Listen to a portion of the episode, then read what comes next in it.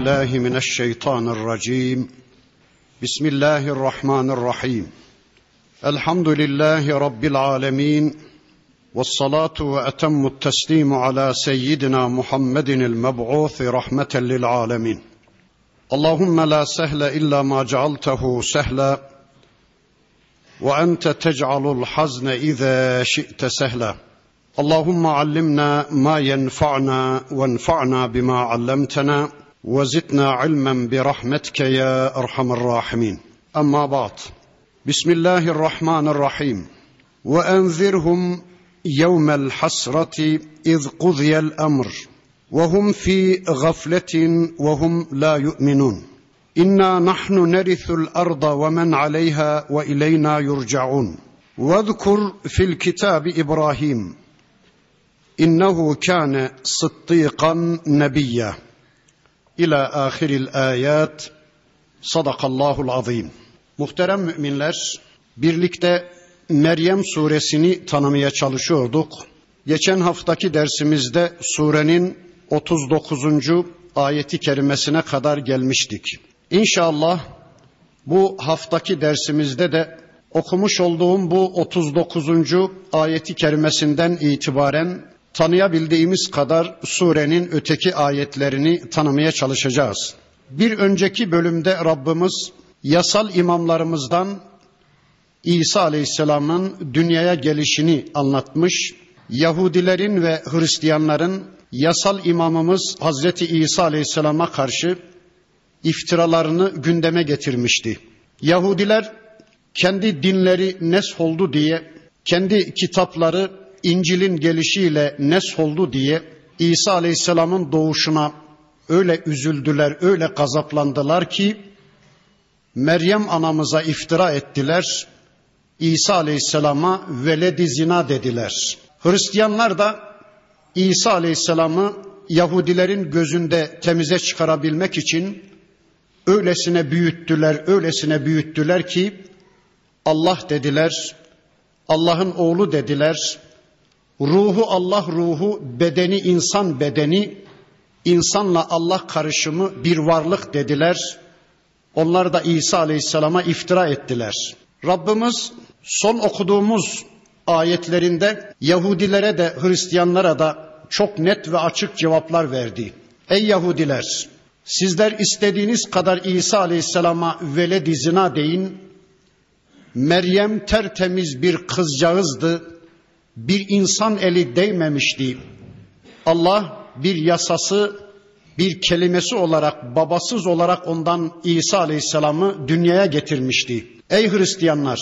Sizler de peygamberinizi Yahudilerin gözünde temize çıkarabilmek için öylesine büyüttünüz, öylesine büyüttünüz ki ona Tanrı dediniz, ona ilah dediniz, ona Allah'ın oğlu dediniz. Yaratılışının fevkalade oluşundan dolayı ona iftira ettiniz. Eğer o mantık doğruysa o zaman Adem Aleyhisselam'ın da Tanrı olması gerekirdi. Çünkü Adem Aleyhisselam'ın babası da yoktu, anası da yoktu. Her iki taraf da iftira ettiler İsa Aleyhisselam'a. İsa Aleyhisselam'ın ümmeti olan şu anda biz Müslümanlar onu bir beşer olarak, bir anadan dünyaya gelmiş bir beşer olarak ve de Allah elçisi olarak kabul ediyoruz. Şu anda İsa Aleyhisselam'ın yolunda olan bizleriz. Şu anda İsa Aleyhisselam'a Allah'ın istediği biçimde iman edenler bizleriz. İşte Rabbimiz son okuduğum ayetlerinde bu konuyu anlattıktan sonra bakın sevgili peygamberimize şöyle buyuruyor. Ve enzirhum yevmel hasrati. Ey peygamberim sen şu Yahudileri, şu Hristiyanları, şu insanları bir hasret günüyle uyar. Hasret günü kıyamet günüdür. İnsanların kaybettikleri fırsatlara hasret duyacakları, kaybettikleri cennete hasret duyup dövünecekleri, dizlerini dövecekleri, eyvah yazıklar olsun bize. Yazıklar olsun bizim anlayışlarımıza. Yazıklar olsun bizim yaşadığımız hayata. Yazıklar olsun bizim yaptıklarımıza. Keşke Allah'ın bu son kitabına bir kulak verseydik. Keşke Allah'ın bizim için seçip gönderdiği son elçisinin sözlerini bir dinleseydik. Bu duruma düşmeseydik. Kitap bize uzak değildi. Kitap dimdik ayaktaydı. Kitaba ulaşma imkanımız vardı. Peygamberin sünneti dimdik ayaktaydı. Peygamberin sünnetine ulaşma imkanımız vardı. Keşke kendi heva ve heveslerimizle bir dünya yaşamayıp da Allah'ın kitabı ve son elçisinin sünnetinin eşliğinde bir hayat yaşasaydık da keşke şu cehenneme gelmeseydik diye o gün insanlar hasret duyacaklar, pişmanlık duyacaklar. İz kudiyel emr o gün iş bitmiş olacak. O gün insanların pişman olduk demelerinin onlara zerre kadar bir faydası olmayacak. Ve hum fi gafletin şu anda onlar o hasret günü konusunda bir gaflet içindeler. Ve hum la yu'minun ve iman etmeme de direniyorlar. Kitaba iman etmeme konusunda, peygambere iman etmeme konusunda direndikçe direniyorlar. Halbuki inna nahnu nerithul arda ve men aleyha. Muhakkak ki biz yeryüzüne varis olacağız. Ve men aleyha yeryüzünde olanların tümüne biz varis olacağız. Ve ileyna yurcaun ve hepsi de sonunda bize dönecekler, bize döndürülecekler. Evet, bu alemde ne varsa bir gün hepsi ölecek, zaman bitecek, mekan bitecek, gençlik bitecek, dinçlik bitecek, dirilik bitecek, saltanat bitecek, gün güneş bitecek, yıldızlar bitecek, ay güneş bitecek, her şey bitecek ve en sona Allah kalacak. Baki olan Allah'tır. Her şey fanidir, baki olan sadece Allah'tır. En sona Allah kalacak ve Allah yeryüzüne ve içindekilerin tamamına varis olacak. Bakın biz bu dünyaya gelmeden önce de dünya Allah'ındı. Biz bu dünyaya veda edip gittikten sonra da dünya yine Allah'ın olacak. Peki ikisinin arasında dünya kimin? İşte insanlar bu noktada aldanıyorlar. Şu anda insanlar diyorlar ki bu dünya bizimdir. Elim benim, onu istediğim yerde kullanırım. Gözüm benim, kime ne? İstediğime bakar, istediğime bakmam. Midem benimdir, ona istediğimi indiririm, kime ne diyenler, bu dünya bizimdir diyenler gerçekten aldanıyorlar. Bakın Kur'an-ı Kerim'de bu konuyu anlatan bir başka ayeti kerimesinde Rabbimiz şöyle buyuruyor.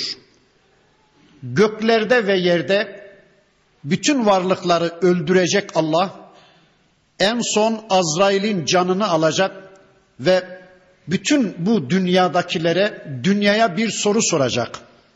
Limenil mulkul yevm Mülk kimin bugün?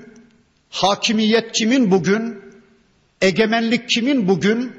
Yetki, söz hakkı kimin bugün? E cevap verecek kimse yok ki herkes ölmüş. Hani nerede o biz istersek kestiririz. Biz istersek açtırırız. Biz istersek nefes alışverişlerinize bile izin vermeyiz diyen egemenlik bizdedir diyen, yetki bizdedir diyen zalimler nerede? Bir tanesi kalkıp da cevap verse ya hepsi ölmüşler. Bakın cevabı yine Allah kendisi verecek ve buyuracak ki Lillahil vahidil kahhar.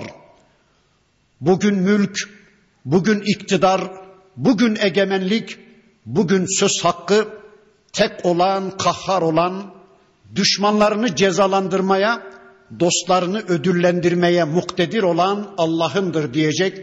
Bizzat Allah kendisi cevap verecek. Peki acaba bu soruyu Rabbimiz sadece o gün mü soracak? Bugün sormuyor mu? Bugün kimin mülk? Cebindeki paralarınız kimin? Kasanızdaki, kesenizdeki paralarınız kimin? Atlarınız, arabalarınız, evleriniz, dükkanlarınız, mallarınız, mülkleriniz, altınlarınız, gümüşleriniz kimin bugün? Egemenlik kimin bugün? Yetki kimin bugün? Bugün de Allah'ın ama Allah bugün gereğini yapmıyor. Bir imtihan sebebiyle insanlara özgürlük tanımış. Buyurun kimseye dokunmuyorum. Sonucuna kendiniz katlanmak kaydı şartıyla dilediğiniz gibi bir hayat yaşayabilirsiniz demiş.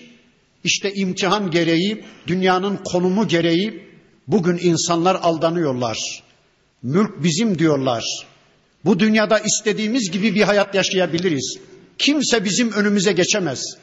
Kimse bizi engelleyemez demeye çalışıyorlar ve insanlar aldanıyorlar. Bir gün gelecek biz bu dünyayı terk edeceğiz. Dağlarıyla, denizleriyle, altınlarıyla, gümüşleriyle bu dünya Allah'a kalacak. Çünkü dünyaya en son varis olacak olan Allah'tır. Bundan sonra yasal imamlarımızdan İbrahim Aleyhisselam'ın gündemi geliyor. Bakın Allah şöyle buyuruyor. Vedkur fil kitabi İbrahim. Ey peygamberim kitapta İbrahim'i de an. Ey Müslüman sen de kitapta İbrahim'i an. İbrahim'i gündeme al, İbrahim'i zikret. İbrahim önünde olsun. Çünkü İbrahim'in hayatında alman gereken çok büyük dersler var, çok büyük ibretler var. Bakın Rabbimiz surenin önceki bölümlerinde Yahya Aleyhisselam'ı anlattı. Gençler Yahya Aleyhisselam gibi iffetli olsunlar diye.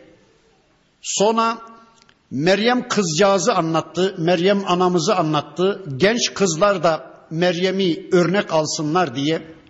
Zekeriya Aleyhisselam'ı anlattı Rabbimiz. ihtiyar erkekler onu örnek alsınlar diye. Zekeriya Aleyhisselam'ın hanımından söz etti Rabbimiz. Yaşlı kadınlar da onu örnek alsınlar diye. Şimdi de büyük ata İbrahim Aleyhisselam'ı gündeme getirecek Rabbimiz.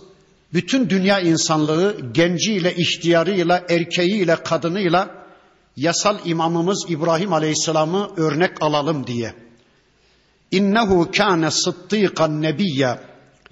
Muhakkak ki İbrahim Aleyhisselam sıddık bir nebi idi. Sadakatla Allah'a bağlı olan bir elçi idi. Ya da imanının tasdikini, imanının eylemini gündeme getiren bir peygamberdi. Yani inandım sözünü söz planında, iddia planında bırakmayıp onu amele dönüştüren, inandım dediği her konuyu amele dönüştüren sıddık bir elçiydi. Bakın İzkâle li ebihi İbrahim Aleyhisselam babasına dedi ki Ya ebeti ey babacığım lime ta'budu ma la yesma'u ve la yubsiru ve la yugni anke şey'a Ey babacığım görmeyen, işitmeyen ve sana zerre kadar bir faydası dokunmayan şu putlara niye tapınıyorsun ey babacığım? İbrahim Aleyhisselam'ın babası Azer putperestti. Toplumu gibi putlara tapıyordu. Yıldızlara, aya, güneşe tapıyordu. Putların arkasına saklanmış Nemrut gibi egemen güçlere tapınıyordu. Yani toplumda tanrılar o kadar çoktu ki toplumun diğer üyeleri gibi İbrahim Aleyhisselam'ın babası da putlara tapınıyordu da bakın Allah'ın elçisi İbrahim Aleyhisselam dedi ki babacığım hiçbir şey görmeyen, hiçbir şey işitmeyen ve de sana zerre kadar bir fayda sağlama gücüne sahip olmayan şu putlara niye tapınıyorsun? Sana ne faydası olabilecek bu putların? Çünkü onlar hiçbir şey görmüyorlar. Kendilerinin önünde kesilen kurbanları görmüyorlar. Kendilerinin önünde insanların secdelere vardıklarını görmüyorlar. Kendilerine yapılan duaları işitmiyorlar ve tapınanlara da zerre kadar bir fayda sağlama gücüne sahip değiller. Bırakın bir başkasına fayda sağlamayı, o putlar kendilerine bile zerre kadar bir fayda sağlamaya, kendilerinden bile zerre kadar bir zararı def etmeye malik değiller. İşte şu anda görüyorsunuz dışarıda kuşların bile üzerine işemesine engel olamayan tanrılar var. Yani bunlar tanrı olabilir mi? İnsan olarak düşünün bunları. Görmeyen ve işitmeyen, yani Allah onlara iki göz vermeseydi kim görebilecekti? Allah onlara işitme organı vermeseydi kim işitebilecekti? İşte şu anda piyasada bir yığın sağır insan var. Hadi bir kulak bulsunlar da işitsinler bakalım. Piyasada yığınlarla kör insan var. Hadi bir yerlerden göz bulup da görsünler bakalım. Yani Allah işittirmeseydi, işitmeleri mümkün olmayan, Allah gördürmeseydi, görmeleri mümkün olmayan, egemenlik bizdedir diyen şu zavallı varlıklar tapınılmaya layık varlıklar değildir. Bu gerçeği anla ey babacığım diyor İbrahim Aleyhisselam. Yani kendilerine Allah'tan gelen açlık gibi, susuzluk gibi, ihtiyarlık gibi, hastalık gibi, ölüm gibi bir kısım şeylere bile çare bulamayan, onların önüne geçme bir, geçmeye bile imkanları olmayan, sana zerre kadar bir fayda sağlama gücüne sahip olmayan şu putlara niye tapınıyorsun ey babacığım? Ne yapabilecekler onlar sana? Ölüm döşeğine yattığın zaman iki dakikalığına senin ömrünü uzatabilecekler mi? Zamana iki dakikalığına söz geçirebilecekler mi? Gökten iki damla yağmur indirebilecekler mi? Yerde bir tek ot bitirebilecekler mi? Ne gücü var bu putların da tapınıyorsun ey babacığım? Ya ebeti, ey babacığım. İnni kad caeni minel ilmi ma lem ye'tike. Babacığım, sana verilmeyen bir ilim bana verilmiştir. Sende olmayan bir bilgi bende var. Allah beni elçi seçti. Allah bana vahiy gönderdi. Allah bana kendi bilgisinden açtı. Beni peygamber yaptı. Bana suhuflar gönderdi. Ey babacığım, Allah herkesi elçi seçmiyor. Herkese vahiy göndermiyor. Beni elçi seçti, Rabbim bana bilgi aktardı. Öyleyse fettebi'ni bana tabi ol, beni izle, ehdike sıratan seviyye, ben de seni dost doğru yola ileteyim, hidayetine sebep olayım, hidayetine vesile olayım. Bakın ne kadar hoş, ne kadar güzel ifadeler. Diyor ki İbrahim Aleyhisselam babacığım sende olmayan bir bilgi bende var. Sen peygamber değilsin. Allah beni elçi seçti. Tamam belki oğlun olarak, çocuğun olarak benim sana itaat etmem lazım. Benim seni dinlemem lazım. Diziğin dibinde büyümüş, kucağında büyümüş bir çocuğun olarak belki bana itaat sana zor gelebilir ama ben bütün bunları kendiliğimden söylemiyorum ki ben bunlar kendimden söylemiyorum babacığım. Bunlar bana Rabbimden geldi. Allah beni elçi seçti. Herkesin beni dinlemesi gerekiyor. Beni izlemesi, beni takip etmesi gerekiyor. Babacığım bana tabi ol da seni dost doğru yola ileteyim. Peygamberler yeryüzünde Allah'ın seçtiği model insanlardır. Allah kullarından istediği kulluğu peygamberlerin şahsında örneklemiştir. Namaz kılın der Allah. İşte şekil ağda görüldüğü gibi, peygamberimde görüldüğü gibi. Oruç tutun, peygamberimde görüldüğü gibi. Hanımlarınızla şöyle bir ilişki içinde olun, peygamberimin örneklediği gibi. Gece hayatınız şöyle olsun, cihadınız, kıyamınız şöyle olsun, kazanmanız, harcamanız böyle olsun, mala bakışınız, dünya anlayışınız şöyle olsun, peygamberimde görüldüğü gibi diye model şahsiyet olarak Allah elçilerini seçmiş, bizden istediği tüm kullukları onun şahsında örnekleyi vermiş. İşte bakın İbrahim Aleyhisselam da bir yasal örneğimiz olarak diyor ki babasına, babacığım bana tabi ol, beni izle, ben seni dost doğru yola ileteyim. Ya ebeti, ey babacığım, la ta'budu şeytan, sakın şeytana ibadet etme. İnne şeytane kâne lirrahmani asiyya Şüphesiz ki şeytan Rahman olan Allah'a isyan etmiş, ona baş kaldırmış, ona itaatten çıkmıştır. Babacığım sakın şeytana ibadet etme. Peki yukarıda demişti İbrahim Aleyhisselam, babacığım görmeyen, işitmeyen, sana zerre kadar bir faydası olmayan şu putlara niye tapınıyorsun demişti. Burada da şeytana tapınma dedi. Bunu nasıl anlayacağız? Yani İbrahim Aleyhisselam'ın babası aslında şeytana tapınan birisi değildi. O putlara tapınan birisiydi.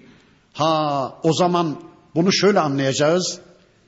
Bilelim ki Allah'a kulluğun dışındaki tüm yollar şeytana çıkar. Allah'a itaatin dışındaki tüm yollar şeytana itaate çıkar. Bakın Kur'an'ın değişik yerlerinde Rabbimiz anlatıyor. Önceki derslerimizde de zaman zaman ifade etmiştim. Şeytan diyor ki yeter ki insanlar Allah'a secde etmesinler diye yeter ki insanlar Allah'a secde etmesinler de kime ve neye secde ederlerse etsinler diye insanların karşısına o kadar çok secde makamları çıkarır ki şeytan işte şu anda görüyoruz paraya secde edenler, makama secde edenler, insanlara secde edenler, aya, güneşe, yıldızlara secde edenler, yıldızı parlayanlara, yıldızlara, artistlere, oyunculara, işte şarkıcılara secde edenler, onların önünde vücutlarına jilet atıp vecd ve istigrak halinde kendilerinden geçenler, işte bunların tamamı şeytanın ortaya koyduğu secde makamlarıdır. Şeytan ister ki insanlar Allah'a secde etmesinler de kime ve neye secde ederlerse etsinler diye insanların karşısına yığınlarla secde makamları çıkarır şeytan. İnsanlar yeter ki Allah'ın kitabına yönelmesinler de neye yönelirlerse yönelsinler diye insanların karşısına öyle kitaplar çıkarır ki şeytan aman falan zatın kitabı İslam'ı dini daha güzel anlatır. Falan efendi hazretlerinin kitabını okumak zorundasınız. O kitap işte falan yerde yazılmış, Cebrail tarafından tasdik edilmiş, işte Kabe'nin üzerine bırakılmış. Aman o kitapları okuyun diye insanların karşısına o kadar çok kitaplar çıkarır ki iblis gazete, dergi gibi insanlar öyle diyorlar. Ben gazetemi okumadan kahvaltıma oturmam. İnsanların karşısına okuyabilecekleri o kadar çok dergiler, gazeteler, kitaplar çıkarır ki şeytan yeter ki insanlar Allah'ın kitabını okuyacak zaman bulamasınlar. Allah'ın kitabına yönelmesinler.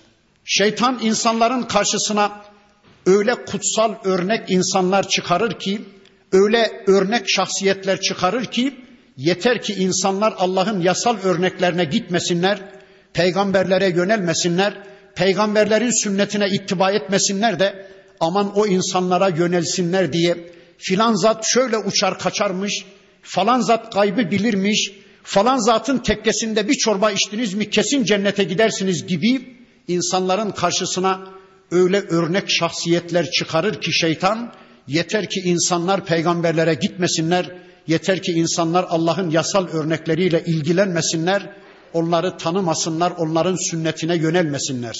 İnsanlar yeter ki Allah'ın sistemine yönelmesinler diye şeytan insanların karşısına öyle sistemler çıkarır ki faşizmdi, kapitalizmdi, demokrasiydi, laisizmdi, komünizmdi, bilmem ne izim ne izimdi diye şeytan insanların karşısına öyle sistemler ürettirir, öyle sistemler çıkarır ki yeter ki insanlar Allah'ın sistemine gitmesinler, İslam'a yönelmesinler diye.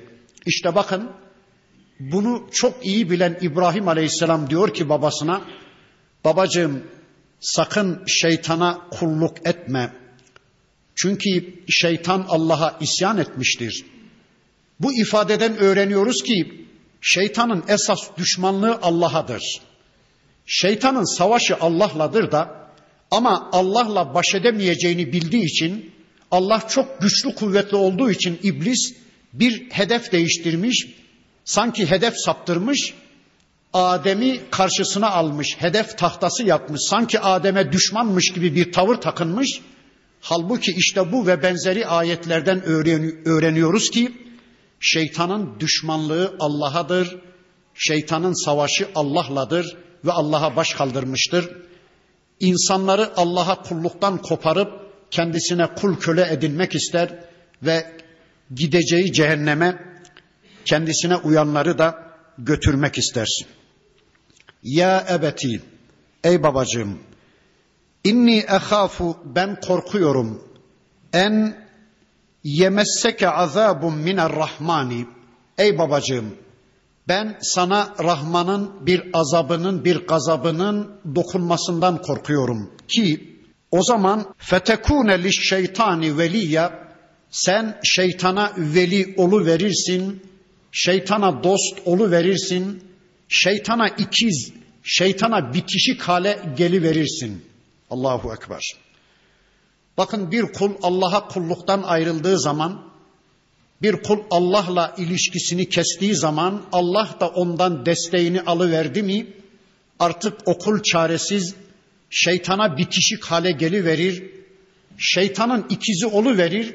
Şeytana yapışkan bir hayatın adamı olu verir. Şeytan eşliğinde bir hayat yaşayıp sonunda şeytanın gittiği cehenneme gidi verir Allah korusun. Bu konuyu anlatan kitabımızda bir başka ayet vardı. Zuhruf suresinde. Bakın Allah şöyle buyuruyordu. وَمَنْ يَعْشُ عَنْ ذِكْرِ الرَّحْمَانِ Kim ki Rahman'ın zikrine gözünü yumarsa, zikir Kur'an'dır. Bakın Allah diyor ki, kim ki Kur'an'a gözünü yumarsa, Kur'an'la ilgiyi, ilişkiyi keserse ya da aşağı bir de Kur'an'a karşı bakışını bozarsa, nasıl? Ben kim, bu kitabı anlamak kim? Bunu ancak büyük zatlar anlar gibi Kur'an'a karşı ürkekçe bir tavır takınıp Kur'an'a karşı bakışını bozarsa nukayyiz lehu şeytanen biz ona bir şeytanı musallat ederiz ki fehuve lehu karin o onun ikizi olu verir, o onun bitişiği olu verir. O şeytan ona yapışkan hale geliverir. Allah korusun o kişi şeytan eşliğinde bir hayata yöneli verir. Bakın aman ha Kur'an'la ilişkinizi kesmeyin. Günlük üç ayet de olsa okumaya çalışın. Aman Kur'an'la diyaloğunuzu kesmeyin. Günlük birkaç ayette olsa anlamaya, yaşamaya çalışın. Değilse Allah korusun Rahman'ın zikrinden ayrılan bir kişi şeytana ekiz olu veriyor. Şeytan ona öyle bir musallat oluyor ki Allah öyle diyor, öyle bir yapışıyor ki tıpkı bir ağacın kabuğunun ağaca sarıldığı gibi ondan ayrılmaz bir unsur haline geldiği gibi şeytan da ona yapışı verir Allah korusun. Sonunda şeytanın gittiği cehenneme gidiverir. Bakın İbrahim Aleyhisselam babacığım, babacığım, babacığım diye diye diye adeta yalvarırcasına mülayemetle, tatlı dillilikle güzel ifadelerle babasını Allah'a kulluğa davet etti, tevhide davet etti. Yeter ki babam cehennemden kurtulsun diye adeta yalvardı babasına. Peki böyle ince, böyle hassas, böyle rikkatli, böyle güzel ifadelerle babasına seslenen İbrahim Aleyhisselam'a karşı babasının tavrı ne oldu? Bakın babasının tavrını da Allah bize şöylece anlatıyor. Şimdi bir iman tavrıyla bir küfür tavrının farkını öğreneceğiz. Kale bakın İbrahim Aleyhisselam'ın babası dedi ki Eragibun ente an aliheti ya İbrahim Ey İbrahim bakın dikkat edin ey oğlum bile demiyor. Sanki yabancı birine hitap ediyor babası oğlum demeye bile tenezzül etmiyor da diyor ki ey İbrahim sanki yabancı birine sesleniyor. Ey İbrahim sen benim putlarımdan sen benim tanrılarımdan yüz çeviriyorsun öyle mi ey İbrahim? Le in lem tentehi eğer bu işe bir son vermezsen hangi işe beni tevhide çağırma işine bir son vermezsen beni Allah'a imana çağırma işine bir son vermezsen ey İbrahim bir de benim putlarımın aleyhinde konuşmaktan vazgeçmezsen ey İbrahim le ercumenneke ifadeye bakın. iki kere yeminle diyor ki seni rejmedeceğim, seni taşlayıp öldüreceğim. Vahcurni meliyya eğer benim gazabımdan kurtulmak istiyorsan ey İbrahim, ölmekten kurtulmak istiyorsan benim gözüme görünme, bir süre uzun bir süre benden uzak dur. Allahu Ekber. Bir müminin tavrına bakın, bir kafirin tavrına bakın. İbrahim Aleyhisselam'ın babasına hitap tarzına bakın. Babasının İbrahim Aleyhisselam'a hitap tarzına bir bakın. Tevhid ehli birinin tavrına bir bakın. Küfür ehli birinin, şirk ehli birinin tavrına bir bakın. Küfür hiç değişmemiş. Kafir dün de bugün de aynıdır. İşte şu anda biz kafirleri örtünmeye zorlamadığımız halde, onları namaza zorlamadığımız halde, onları tevhide zorlamadığımız halde şu anda onlar bizi kendi inançlarına, kendi küfürlerine, kendi şirklerine zorluyorlar. Kendi küfür ve şirklerini bize dayatmaya çalışıyorlar. Bizim istediğimiz gibi düşünmek zorundasınız. Bizim istediğimiz gibi inanmak zorundasınız. Bizim istediğimiz gibi yaşamak zorundasınız. Bizim istediğimiz gibi giyinmek, soyunmak zorundasınız. Bizim istediğimiz gibi layık ve demokrat olmak zorundasınız. Bakın kendi küfürlerini ve şirklerini bize dayatmaya çalışıyorlar. Şunu öğreniyoruz buradan. Küfrün imana tahammülü yoktur. Kafirin mümine asla tahammülü yoktur. Önceki derslerimde de söyledim. Şu anda yeryüzünde müminin varlığı kafirin küfrünü açığa çıkardığı için kesinlikle kafirin müminin varlığına tahammülü olmayacaktır. Peki bu ayetler ne zaman geliyordu? Mekke'de. Mekke'de Müslüman gençler vardı. Habbaplar, Süheyb-i Rumiler, Ammarlar, Bilaller, Yasirler vardı ve onların babaları kafirdi. Bakın bu ve benzeri ayetleriyle Rabbimiz Mekkeli o genç Müslümanlara şunları söylüyordu. Ey Müslümanlar! Bakın ben size İbrahim'i anlattım. İbrahim'in yasal örneğimin babasına tavrını anlattım. Babalarınız kafir, analarınız kafir. Siz de İbrahim Aleyhisselam'ı örnek alın da aman ha babalarınızı, analarınızı kırıp dökmeyin. Onları tevhide çağırırken, onları imana, İslam'a çağırırken, onları Allah'a kulluğa ve cennete çağırırken sakın kırıp dökmeyin. Yarın onlar Müslüman olmayışlarına mazeret olarak sizi göstermesinler. Ya Rabbi ne yapalım? Biz de iman etmek istiyorduk ama bizden önce iman eden oğullarımızın bize tavrı öylesine bozuktu ki bizi öylesine kırıp döktüler ki onlardan dolayı biz senin dininden nefret ettik. Onlar sebebiyle biz senin dinini kabul etmedik ya Rabbi diye yarın küfürlerine sizi mazeret olarak öne sürmesinler. Dün de bugün de Müslüman gençlere Allah diyor ki bu ayetleriyle babanız İslam dışı bir hayatın içinde mi? Ananız namaz kılmıyor mu? Aman onlara merhamet edin, ince davranın, hassas davranın. Onlara itaatlerinizi iki misline çıkarın. Onlara hürmetlerinizi üç misline, beş misline çıkarın. Aman onları güzellikle İslam'a davet edin. İslam'ı sevdirin, acıyın onlara. Çünkü onlar cehenneme gidiyorlar. Onların cehenneme gidişine göz yummayın diye kıyamete kadar bütün mümin gençlere Rabbimiz işte bu ayetiyle bu mesajı sunuyordu. Ben nice mücahide kızlar bilirim ki sırtına başına kadar çamur değerdi. Filan yerde kızlar varmış onlara namaz anlatmaya gideceğim diye. Falan yerde İslam'ı tanımayan kızlar varmış onlara İslam'ı tebliğ edeceğim diye yığınlarla gencin kahrını omuzlayan, onların kahrını çeken nice mücahide kızlar bilirim ki evlendikleri kocalarının anasına aynı saygıyı, aynı nezaketi, aynı inceliği gösteremediler. Kaynanaymış, anlayışsızmış, dırdırmış diye onlara sabredemediler. Bu nasıl mücahidelik? Ben öyle gençler bilirim ki, öyle genç erkekler bilirim ki, yığınlarla gencin hidayetine sebep olayım diye koştururlarken, babalarına karşı aynı inceliği, aynı hassasiyeti, aynı rikkati gösteremiyorlar. Yapmayın. Babalarınız, analarınız sizin sebebi vücutlarınızdır. İnceliğe, nezakete onlar herkesten daha çok layıktır. Aman onlara karşı güzel davranın, kırıp dökmeyin.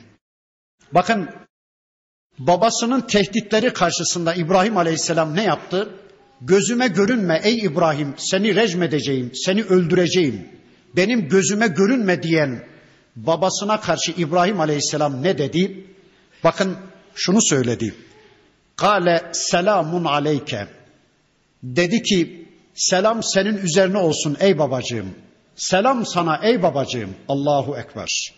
Selam sana ey babacığım.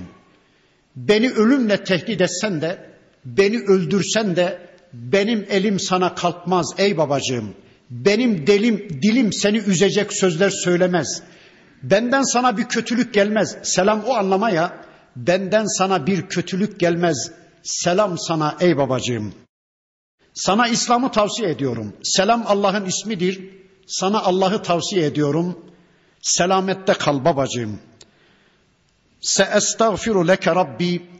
Ben senin için Rabbime istiğfar edeceğim. Senin hidayeti bulman için, senin cennet yoluna girmen için ben Rabbime istiğfar edeceğim. İnnehu kâne bi hafiyya. Şüphesiz ki Rabbim bana karşı son derece merhamet sahibidir. İnşallah benim istiğfarımı Rabbim kabul edecek, sana hidayeti gösterecektir. Ve atezilukum sizden ayrılıyorum. Ve ma ted'un min dunillah Allah berisinde Allah dışında tapındığınız tüm putlarınızdan ayrılıyorum. Tüm tanrılarınızdan ve tanrıçalarınızdan ayrılıyorum. Sizi onlarla baş başa bırakıp sizden ayrılıyorum. Ve ed'u Rabbi ve Rabbime dua ediyorum. Asa ella ekune bi duai Rabbi şakiyya.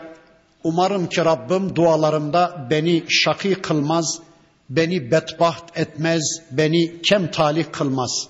Rabbim inşallah benim dualarımın karşılığını bana lütfeder dedi. Toplumundan, babasından ayrıldı. Lakin burada İbrahim Aleyhisselam'ın sadece babasıyla ilişkisi anlatıldı. Peki İbrahim Aleyhisselam'ın daveti babasıyla sınırlı mıydı? Başkalarına bir şey demedi mi? Hayır burada o anlatılmadı. Kitabımızın başka yerlerinde onlar anlatılır. Şöyle kısa bir özet yapayım. İbrahim Aleyhisselam'ın daveti babasından topluma yansıdı.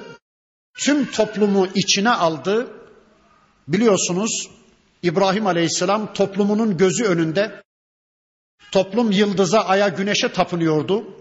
Yıldızları, ayı, güneşi adeta nübüvvet kılıcıyla doğrarcasına kömürler halinde ayaklar altına seri verdi. Yıldızın tanrı olamayacağını, güneşin Rab olamayacağını, ayın Rab olamayacağını son derece açık ve net bir biçimde toplumuna ispat etti. Daha sonra toplum bir mesire yerine gitmişti. Puthaneye girdi. Bütün putları kırdı. İbrahim Aleyhisselam sonra toplumla kavgası, çatışması alevlendi. En son Nemrut onu dağlar gibi yanan bir ateşin üzerine attı bir mancınıkla. Yukarıdan ateşe düşerken birkaç saniye içinde Peygamber Efendimizin beyanlarına göre Cebrail aleyhisselam geldi. Ey İbrahim beni sana Allah gönderdi. Eğer istersen sana zulmeden şu insanların tümünü helak edeyim dedi. Allah'ın selamı var dedi. İbrahim aleyhisselam dedi ki Ey Cebrail şu anda Allah beni görüyor mu? Evet görüyor. Şu anda Allah beni işitiyor mu? Evet işitiyor. Şu anda Allah benim halime nigahban mı? Evet nigahban. Öyleyse benim senin yardımına ihtiyacım yok ey Cebrail. Hasbunallah ve ni'mel vekil, ni'mel mevla ve ni'men nasir. Allah bana yeter. Ben ona güvendim, dayandım. O ne güzel vekil. O varken benim sana da başka birine de ihtiyacım yok ey Cebrail dedi. Öyle muazzam bir teslimiyet ortaya koydu ki İbrahim Aleyhisselam Allah da buyurdu ki ya naru kuni berden ve selamen ala İbrahim. Ey ateş kulumuz İbrahim'e serin ve selamet ol dedi. Ateşin boynundaki ipin ucu Allah'ın elindeydi. Ateş Allah'ı dinlerdi. Ateşe yakma yasasını Allah koymuştu. Ateş Allah'ı dinledi, bir anda sönü verdi. Güllük gülistanlık olu verdi. Çiçeklerin, çayırların, çemenlerin içinden İbrahim Aleyhisselam yürüyerek çıka geldi. O olaydan sonra da zaten İbrahim Aleyhisselam artık orada kalamazdı. Hicret gerçekleştirdi. Bu olay Ur kentinde olmuştu. Şimdiki Urfa Allahu alem o zamanlar Ur kenti idi. Bu olay orada gerçekleşti ve İbrahim Aleyhisselam yanında Sara annemiz ve de yeğeni Lut Aleyhisselam'la birlikte Ur kentinden hicret etti, ayrıldı. Önce Harran'a geldi, bir süre orada kaldı. Sonra Şam, sonra Filistin bölgesinde Halilur Rahman kentine yerleşti. Yeğeni Lut aleyhisselam da şu andaki Lut gölünün bulunduğu yerde iki büyük şehir vardı Sodom ve Gomorre diye. İşte yeğeni Lut aleyhisselam da orada elçi olarak görevine başladı. Bakın bundan sonrasını Rabbim şöylece anlatıyor. فَلَمَّا اَعْتَزَلَهُمْ وَمَا يَعْبُدُونَ مِنْ دُونِ اللّٰهِ İbrahim aleyhisselam babasından, toplumundan ve toplumunun tapındığı tüm tanrılarından iraz edip ayrılınca وَهَبْنَا lehu İshaka ve Yakub'e biz de ona İshak'ı ve Yakub'u lütfettik. Sara annemizden İshak Aleyhisselam'ı bir oğul peygamber olarak lütfeden Rabbimiz İshak Aleyhisselam'dan da Yakup Aleyhisselam'ı lütfetti. Böylece İbrahim Aleyhisselam'a bu hicretinin neticesinde iki meyve verdi. Birisi bir peygamber oğul İshak Aleyhisselam, ötekisi de bir peygamber torun Yakup Aleyhisselam. Ve kullen cealna nebiyye biz her birerini elçi kıldık. Ve vehebna lehum min min ravhina her birerine rahmetimizi ulaştırdık. Ve cealna lehum lisane sıdkın aliyya her bir dilde, her bir toplumda onları övülecek bir konuma getirdik. Saygı duyulacak bir konuma getirdik. Bundan sonra Rabbimiz yasal imamımız imamımız İbrahim Aleyhisselam'ın gündemini bitirdikten sonra şimdi de bir başka yasal imamımız, bir başka yasal örneğimiz Musa Aleyhisselam'a bir değinide bulunacak. وَذْكُرْ fil kitabi Musa.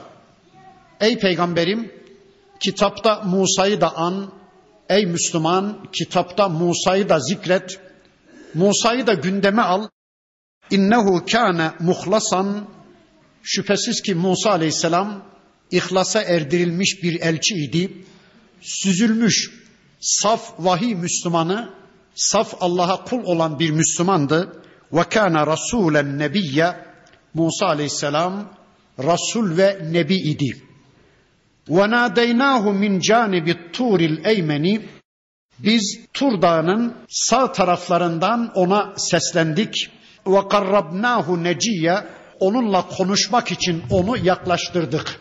Allahu alem Medyen'den dönerken sevgili peygamberimiz Musa aleyhisselam ailesiyle birlikte Mısır'a dönerken yolunu kaybetti. Bir ateş gördü. Ailesine dedi ki siz burada bekleyin. Şuradan bir ateş parçası getireyim ısınırsınız ya da yolumuzu bize tarif edecek bir mihmendar buluruz dedi ateşe doğru gitti. Tuva Vadisi'nde, mukaddes Tuva Vadisi'nde, Tur Dağı'nın eteklerinde bir ağaçtan, mukaddes bir ağaçtan bir ses duydu, bir ses geldi. Allah onunla bizzat konuştu. Yeryüzünde hiçbir kuluna nasip etmediği zirve noktada bir şerefi Allah ona nasip etti. Kelamına onu mazhar kıldı. Yani bizzat Allah'ın kelamına muhatap oldu Musa aleyhisselam. Bundan sonraki surede uzunca bu konu anlatılacağı için ben burada bu kadarcıkla iktifa ediyorum. Sonra ve vehebna lehu min rahmetina ehahu Harun nebiyya. Sonra rahmetimizden biz Harun'u elçi olarak ona yardımcı verdik diyor Allah. Musa aleyhisselam dedi ki ya Rabbi Allah dedi ki dön Mısır'a Firavun ve toplumunu uyar ve Müslümanları Firavun'un zulmünden kurtar buyurdu Rabbimiz. Musa aleyhisselam dedi ki ya Rabbi ben bir adam öldürüp kaçtım. Bir suçluluk psikozu içindeyim. Şimdi onlar benim bu suçumu yüzüme vurdukları zaman rahat konuşabilmem için kardeşim Harun'u da bana yardımcı ver dedi. Allah da ona kardeşi Harun'u bir elçi olarak yardımcı olarak verdi. Böylece Rabbimiz sadece bu bölümle Musa Aleyhisselam'ı bizim gündemimize taşıdıktan sonra şöyle buyurdu. Vedkur fil kitabi İsmail bir de kitapta İsmail'i de an ey Müslüman ey peygamber innehu kana sadıkal vaadi şüphesiz ki İsmail aleyhisselam vaadinde sadık bir elçiydi ve kana rasulen nebiyye o bir rasul ve nebi idi. Rasul ve nebi. Bu kelime üstünde de birkaç cümle duralım. Dikkat ederseniz İsmail aleyhisselam için rasul ve nebi dedi Allah. Önceden bize şöyle bir bilgi sunulmuştu.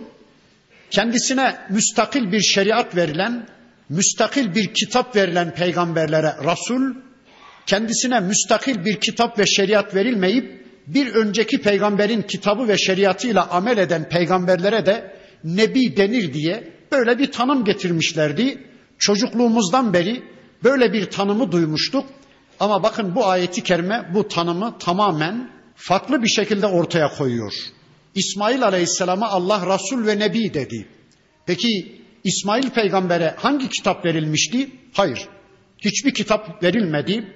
Suhuf da verilmedi. O zaman bu mana oturmuyor. Şöyle desek biraz daha uygun mu diye düşünüyorum. Rasul ve Nebi kavramları peygamberin konumundan dolayı, makamından dolayı ona verilen iki isimdir, iki sıfattır. Mesela şu anda ben size göre adım Ali'dir. Hanımıma göre benim adım kocadır. Kızıma, oğluma göre benim adım babadır. Eğer bir yerlere halife falan olursam benim adım Emirül Müminindir. Bakın kaç tane ismim oldu? Konumumdan dolayı bana değişik isimler verilebilir. İşte peygamberin Allah'tan haber getirici olarak, haberci olarak peygamberin adı Nebidir. Ümmetine, toplumuna örnekliliği yönüyle de peygamberin adı Resul'dür. Öyleyse her peygamber hem Nebidir hem de Resul'dür. İşte bakın İsmail Aleyhisselam'a herhangi bir kitap verilmediği halde, suhuf da verilmediği halde Rabbimiz İsmail Aleyhisselam için Resul ve Nebi kavramını kullandığına göre bu mana biraz daha doğru gibi. Bis salati ve zekati ve kana inde rabbihi mardiyya İsmail Aleyhisselam ailesine, ehline, toplumuna namazı ve zekatı emreden ve de Allah katında razı olunmuş bir makama sahip bir elçiydi. Kısaca İsmail Aleyhisselam'a da değindikten sonra bakın Rabbimiz bir başka yasal örneğimize de şöylece değiniyor. Vadkur fil kitabı İdris. Peygamberin bir de kitapta İdris'i de an. İnnehu kâne sıddîkan nebiyye. Şüphesiz ki o İdris aleyhisselam da sözüne sadık, sadıkane Allah'a bağlı bir elçiydi, bir peygamberdi. Hangi dönemde yaşamıştı İdris aleyhisselam? Nuh aleyhisselamdan önce, Adem aleyhisselamdan hemen sonra yaşamış, Adem Aleyhisselam'ın torunlarından bir elçiydi İdris Aleyhisselam. Allah diyor ki وَرَفَعْنَاهُ mekanen aliyya Biz ona gerçekten çok yüce bir makam verdik. Çok yüce bir mekan verdik. Ulaikellezine en'amallahu aleyhim minen nebiyyin. İşte bütün bu anlatılanlar Allah'ın kendilerine nimet verdiği elçileridir. Allah onların tümüne nimet vermiştir. Hangi nimet verdi Allah elçilerine? Vahiy nimeti, değil mi? Vahiy nimeti, ilim nimeti. Biz nimet deyince yiyecek anlarız, para pul anlarız ama gerçek anlamda nimet vahidir Öyleyse içinizde en çok nimet sahibi kimdir? Vahiy en çok bilenlerdir. Kur'an'ı sünneti en çok bilenlerdir. En çok Allah bilgisine sahip olanlar içinizde Allah'ın en çok kendisine nimet verdiği insanlardır. İşte Allah diyor ki bütün bunlar kendilerine nimet verdiğimiz elçilerimizdir. Min zürriyeti min zürriyeti Adem Adem'in zürriyetindendir onlar ve mimmen hamelna ma'a Nuh Nuh'la birlikte gemide taşıdıklarımızın zürriyetindendir onlar. Ve min zürriyeti İbrahim ve İsmail İbrahim'in ve ve İsrail Yakup Aleyhisselam'ın İsrail Aleyhisselam'ın zürriyetindendir onlar. Ve mimmen hedeyna her bireri hidayete ulaştırdığımız hidayet rehberleridir. Ve çtebeyna seçtiğimiz, seçilmişlerden kıldığımız kimselerdir onlar. Bundan sonra bir ayet okuyacağım. Yani ayetin devamını okuyacağım ama bir secde ayeti. Şu andaki ortam secdeye pek müsait olmadığı için bir secde borcunuz olacak. Evlerinize vardığınız zaman inşallah bir secde gerçekleştirin. İza tutla aleyhim ayatur rahmani harru succeden ve bukiyya. Allah diyor ki bu elçilerimize Allah'ın ayetleri okunduğu zaman ağlayarak gözleri yaşlı bir biçimde onlar secdeye kapanırlardı. İnşallah onların kutlu yollarının yolcusu olan biz Müslümanlar da bu ve benzeri ayetleri duyduğumuz zaman biz de inşallah ağlayarak secdeye kapanalım. فَخَلَفَ مِنْ بَعْدِهِمْ خَلْفٌ Bu Allah'ın kutlu elçilerinden, bu yasal örneklerinden sonra öyle nesiller geldi ki, öyle cıvık insanlar geldi ki, اَضَاعُ salate Onlar namazı kaybettiler. Onlar namazı zayi ettiler. Onlar Allah'la iletişimi kopardılar. Onlar Allah'la diyaloğu kestiler. وَاتَّبَعُوا الشَّهَوَاتِ Şehvetlerine tabi oldular da fesevfe yelkavne gayya onlar çok yakında cehennemin en alt çukuruna inecekler. Gayyasına yuvarlanacaklar. Kim onlar? İşte o elçilerden sona gelenler. İsrailoğullarının şu andaki Yahudi ve Hristiyanları namazı kaybettiler. İbrahim Aleyhisselam namaz kılardı. İsmail Aleyhisselam ehline namazı emrederdi. İsa Aleyhisselam ben hayatta olduğum sürece Rabbim bana namazı ve zekatı farz kıldı diyordu. Musa Aleyhisselam toplumuna aman namaz kılın diyordu. Onlardan sonra öyle cıvık bir nesil geldi ki onlar tarlalarından, eşlerinden, işlerinden ayrılıp mescitlere gelemez oldular. Onlar Allah'tan mesaj alamaz oldular. Hayatlarını düzenlemek üzere de kendilerini, kendi hayatlarını düzenleyecek tanrılar yaptılar. Kendilerini tanrılaştırdılar. Kendi sistemlerini kendileri yapmaya başladılar. Kendilerini kendi kendilerine yönetmeye başladılar. Yani hayatı düzenlemek üzere namazda Allah'tan mesaj almayı unutunca kendi hayatlarına kendilerini tanrı kıldılar ve kendi hayatlarına kendileri sistem yapmaya başladılar. Onlar cehenneme yuvarlanacaklar diyor Rabbimiz.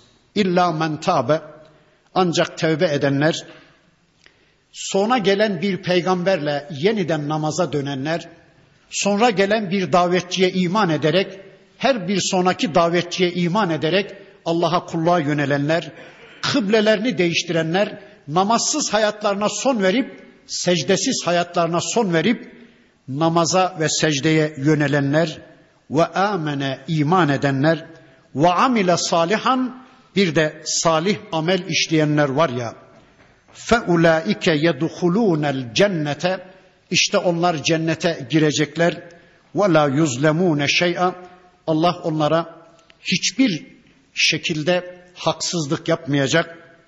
Zerre kadar Allah onlara zulmetmeyecek. Cennet adnin illeti vaadar rahmanu ibadahu bil gaybi Allah'ın kıyabında kullarına vaat ettiği adın cennetlerine gidecek onlar. İnnehu kâne va'duhu me'tiyye şüphesiz ki Allah'ın vaadi mutlak surette gerçekleşecektir. Adın cennetlerinden daha önce de söz ettim. Burada bir iki cümle daha söyleyeyim. Allah'tan az şey istenmez. Sevgili peygamberimiz önce de okudum ama yeri gelmişken bir daha söyleyeyim. Allah'tan isteyeceğiniz zaman adını ve firdevsi isteyin. Çünkü Allah'tan az şey istenmez ki. Burada aklıma bir fıkra geldi. Bakın Beyzade'nin birisi atını eğerlemiş, şöyle bir dağ yolculuğuna çıkmış. Heybesinde de bir tane karpuz var. Bir ormanda bir çeşme görmüş, bir pınar görmüş. Şu pınarın kenarında şu karpuzumu yiyeyim demiş. İnmiş atından, kesmiş karpuzunu, dilimlemiş, güzelce karpuzu yemiş. Sonra da şuraya bir köşede az biraz kestireyim demiş. Başını bir ağaca yaslamış. Şöyle uyudu uyuyacak iken bir derviş çıka gelmiş. Bakmış ki orada kabuklar var. O Beyzade'yi ve atını da görmüyor. Şöyle etrafına bakınmış kimse görmüyor. O karpuzun kabuklarını sıyırmaya başlamış. O derviş. Her bir kabuğu sıyırdıkça da şöyle diyormuş. Ya Rabbi sana sonsuz şükürler olsun. Ya Rabbi ne büyük nimet sahibisin. Ya Rabbi sana hamdü senalar olsun diye her bir kabuğu sıyırdıkça da Allah'a hamd ediyormuş. Beyzade dayanamamış. Derviş demiş bir bakmış ki ha demek ki karpuzun sahibi orada demiş. Buyur efendim demiş. Yahu derviş gerçekten az evvel seyrettim. Senin teslimiyetine, senin tevekkülüne hayran kaldım. Öyle tevekkül ehli birisisin ki, öyle Allah'a itimat ehli birisisin ki, vallahi şaşırdım kaldım demiş. Ama sana bir gerçeği söyleyeyim derviş beni iyi dinle demiş. Buyur efendim derviş sen o kabuğa razı olduğun sürece sittin sene de geçse inan sen onun içini göremezsin demiş. Sen onun kabuğuna razı olduğun sürece sen sittin senede geçse o karbuzun içini yiyemezsin. Yani kimi Müslümanlar diyorlar ki ya Rabbi işte cennette şöyle ashab-ı keyfin köpeğinin kulübesi kadar küçücük bir yer, daracık bir yer bize yeter. Ya Allah'tan az şey istenmez ki. Ya da yaşadığımız toplumda Müslümanlığın bu kadarına razıyız dediniz mi? Gerçek İslam'a ulaşamazsınız. Kabuğa razı oldunuz mu? İçini göremezsiniz. Yani Allah'ın dinini tam ve mükemmel yaşamak üzere Allah'ın dinini yeryüzünde tam ve mükemmel bir biçimde egemen kılmak üzere ciddi bir çabanın, ciddi bir gayretin içinde olmak zorundayız. Yani biz bu kadarına razıyız, bu kadarı bize yeter demeye hakkımız yoktur. Allah'ın dinini en güzel bir biçimde, en mükemmel bir biçimde yaşamak zorundayız. Geri kalan kısmını inşallah önümüzdeki hafta tanımak üzere Allah'a emanet olun. Subhaneke Allahumma ve bihamdik. أشهد أن لا إله إلا أنت أستغفرك وأتوب إليك. والحمد لله رب العالمين. الفاتحة.